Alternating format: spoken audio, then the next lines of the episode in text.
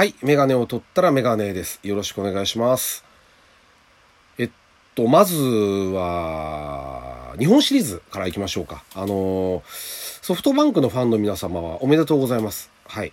あの、僕は埼玉なので、どっちかっていうと、こう西武をちょっと注目しているわけですけども、あの、まあ、ここまでね、あの、勝っちゃうかなって思いましたけどね。すごいなと思いましたね。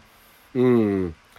巨人はね、ちゃんと、ちゃんとって言っちゃ申し訳ないですけど、リーグ優勝してきてるわけですから、それをあんなにコテンパンにやっちゃうってソフトバンクすごかったですね。と思いました。うん。まあでもこれは勝負のことなんでね、あの、ファンの人は怒ってると思いますけど、まあ、あのーこれから改善してまた来年頑張ればいいことなので、それはそれで、あのーソフトバンクが強かったっていうことですよね。今回はね。うん。で、それもそうなんですけど、今回あの、安倍晋之助さん、キャッチャーの、が引退することになってるじゃないですか。引退したって言えるのかなわかんないですけど。で、来年2軍の監督になるという話が今出てますね。あのー2000本以上のヒット打って400本以上ホームラン打ってるんですよね、この人。19年間の現役で。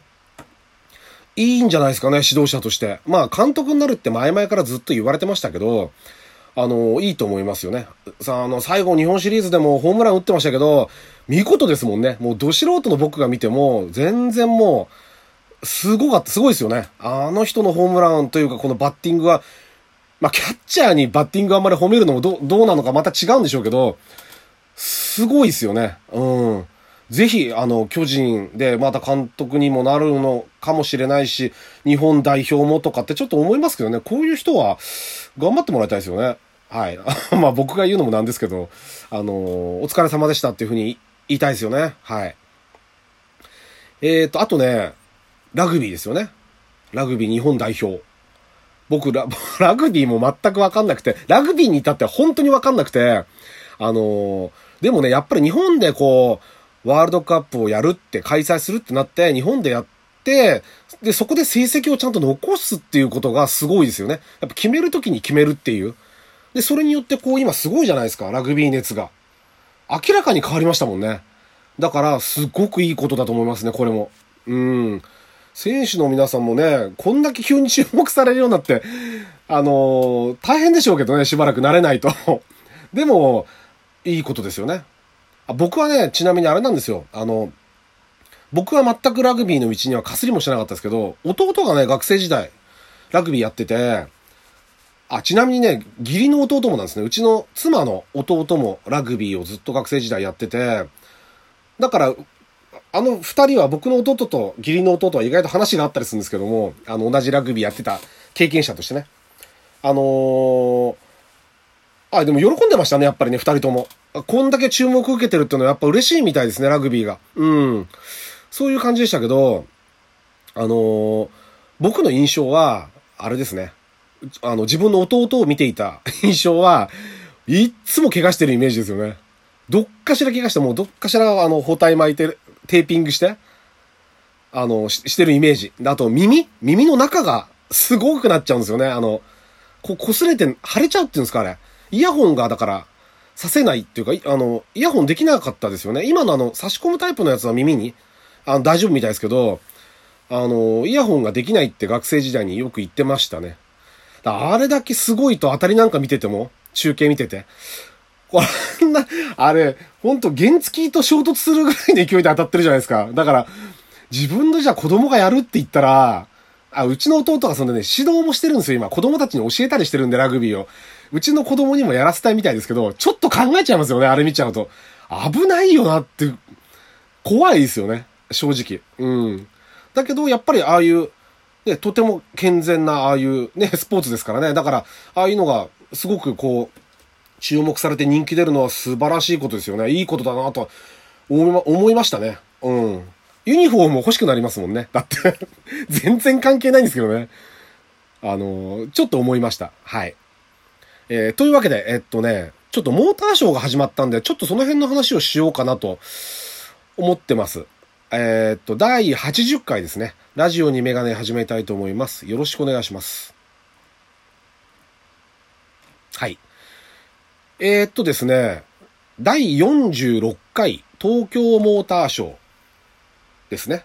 えっと、10月25、明日ですよね。10月25から、と、何日まででしたっけ ?11 月4日？まで、あのー、開催されます。で、まあ僕自体はね、実はモーターショーって車好きなんですけど、モーターショーって1回しか行ったことないんですよね。あの、東京オートサロンっていうのをね、1月にやるんです、やるんですよ。改造車の方のショー。あっちは行ってるんですよ、何回か。だけど、モーターショーはあんまり行ってなくて、一回、多分一回だと思うんだよな。あの、行ったことありますけど、行けば面白いんですけど、僕ね、あんまりね、その、コンセプトカーとかに興味がなくて、全然。あの、特にね、最近はね、こう、市販車に近いものとかが出てるみたいですけど、なんかね、昔景気良かった頃とかは、なんか未来の車みたいな、あれ見てもちっとも面白くない、ないんですよね。買える車だと面白いんですけども、これから発売しますって、そういうのももちろん出てましたけど、あのな、なので、あのどっちかっていうとオートサロンの方に、最近オート、東京オートサロンで新型車をこう発表するなんてのも増えてますけどね。まあ、モーターショーをやると。で、ざっとこう見てて、まあ、トヨタが、まあ、1年以内に市販する車、車はないっていうふうに発表してるらしいんですけども、えっと、見てたらヤリスですか。あの、ヤリスってビッツですよね。ビッツ、ヨーロッパではヤリスって名前だったんですけど、日本ではビッツって名前で売ってたんで、それがこう、ヤリスになるみたいですね、どうやらね。統一するってことですね。まあ、ラリーなんかもやってるし、写真見るとかっこいいんで、いいんじゃないですかね。あと、ホンダだとフィットですか。うん。あのー、もう、えっと、4代目が、こう、出るんじゃないかっていうふうに言われてますね。これもいつ出るのかちょっと僕は、詳しくはちょっとわかんないんですけどね。全部把握してないのでわかんないんですけども、あのー、まあ、どっちかっていうと、だから、モーターショーよりもオートサロンの思い出になっちゃうんですけども、とにかく人が多いわけですよ、行くと。ものすごい人なので、あのー、うーんと、写真を撮りたいわけですよ、車の。で、撮るときにね、だからあれはね、僕もね、悪いんですけど、あの、若い、特に若い頃、あの、お姉さん、お姉さんじゃないか、なんて言うんですか、コンパニオンさんっていうのかなあの、とても綺麗なお姉さんが、こう、かっこいい服着て、とか可愛い服着て立ってるじゃないですか、車の横にポーズして。で、それを撮る人がいるわけですよ。それを撮りに来てる人が。それをって言っちゃ悪いの、なんつうんですかお姉さんが目当てで。あ、それが僕にとっては邪魔でしょうがないわけですよ。あ、それも、それもちょっと語弊があるかもしれないですけど、あの、お姉さんはお姉さんだけでやってくんないかなって思ってるんですよね。本当あの、僕は車が見たいんですよ。別にこれ格好つけてるわけじゃなくて、あの、そらお姉さんいいですよ。いいんだけど、だって、写真撮ろうとしてやっと前まで来てカメラ構えると、お姉さんに前立たれちゃうんですよ。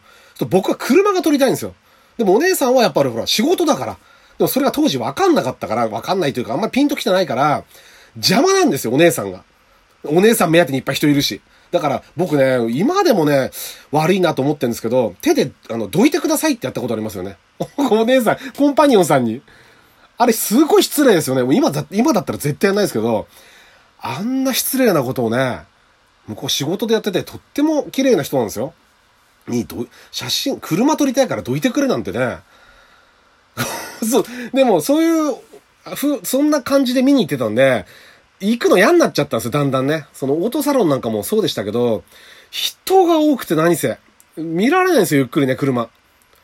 それでもね、あの、特にオートサロンはレーシングカーなんかも展示か、かなり昔やってたんで、今ね、見てたら1993年の東京オートサロンのパンフレットが出てきましたけど、まだ、えっ、ー、と、スカイラインだと 32GTR とか、あの時代ですよね。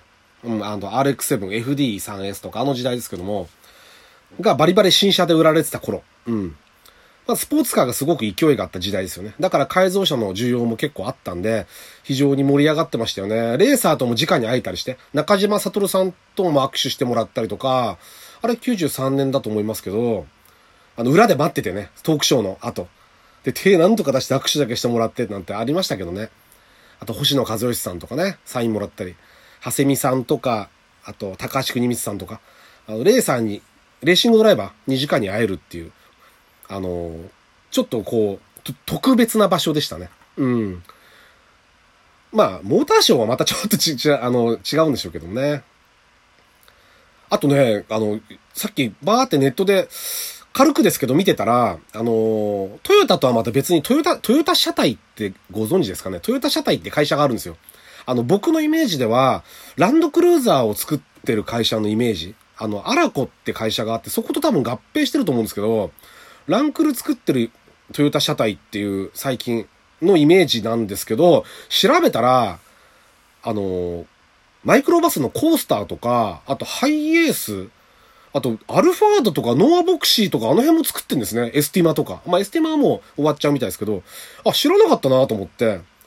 で、あの、まあ、これはまた別の、全く別会社で子会社なんですよね。だから、から子会社で作ってる車が、まあ、トヨタのバッジをつけて売られてるっていうことですよね。うん。あ、日産車体っていうのもちちなみにあって、今だいぶ縮小されちゃってると思うんですけど、例えばね、フェアレディ Z って、Z32 って言われてる方まで、今34ですか ?32 って言われてる方まで昔のから全部日産車体の車なんですね、作ってた。だから日産の人って、社員の人って、あれ、Z は日産車体の車だからって、自分のところの車じゃないからって言ってたって話も聞いたことありますけどね。はい。まあ、ちょっとその辺も見て、あのー、注目してオートサロンじゃないや、モーターショー、あのー、見てみたいですね。あと、オートバイのこともちょっと気になってるんで、あのー、いろいろ調べてみようとは思ってます。えー、行く人、あの楽しんで来てください。はい。えっと、まあ、ちょっと話とっちらかっちゃいましたけど、まあ、軽く、あの、モーターショーの話をさせてもらいました。えー、メガネを取ったらメガネでした。ありがとうございました。